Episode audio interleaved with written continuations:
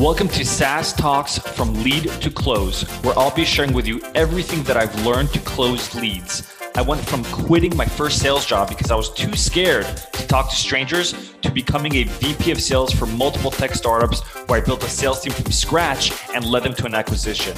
I'll teach you how to schedule more demos on your calendars, close at least 50% of your demos, and build a pipeline large enough so you're always hitting quota. If you're looking to scale, then turn the volume up. Sales follow up has more to do with timing than it does with relevancy. Last week, somebody DM'd me asking me more what time, what timing do you recommend I email a prospect the follow up after the demo? And so my response to that is, and I, I responded back to them, and I'll share you with you my response. After your demo, there should be an initial email that goes out. That's the, your post demo summary email. That first post demo follow up email needs to be within the same day, not the next day or the day after. It has to be the same day. You have to strike the iron while it's too hot, while it's hot, not too hot, because you'll get burned if it's too hot. Anyways, same day.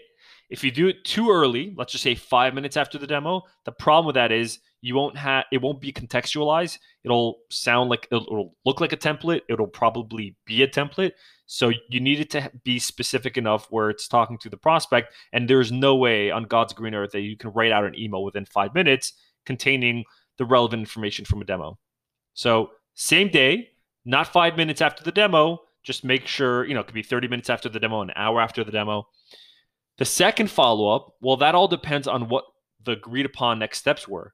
Meaning, you should never end the demo without the prospect and you agreeing to what the next steps are. And the reason why is because if you don't, after your post demo summary email, you're just playing cat and mouse trying to get a hold of the prospect. That's why emails or phone calls sound like, hey, prospect, just following up. There is no agenda.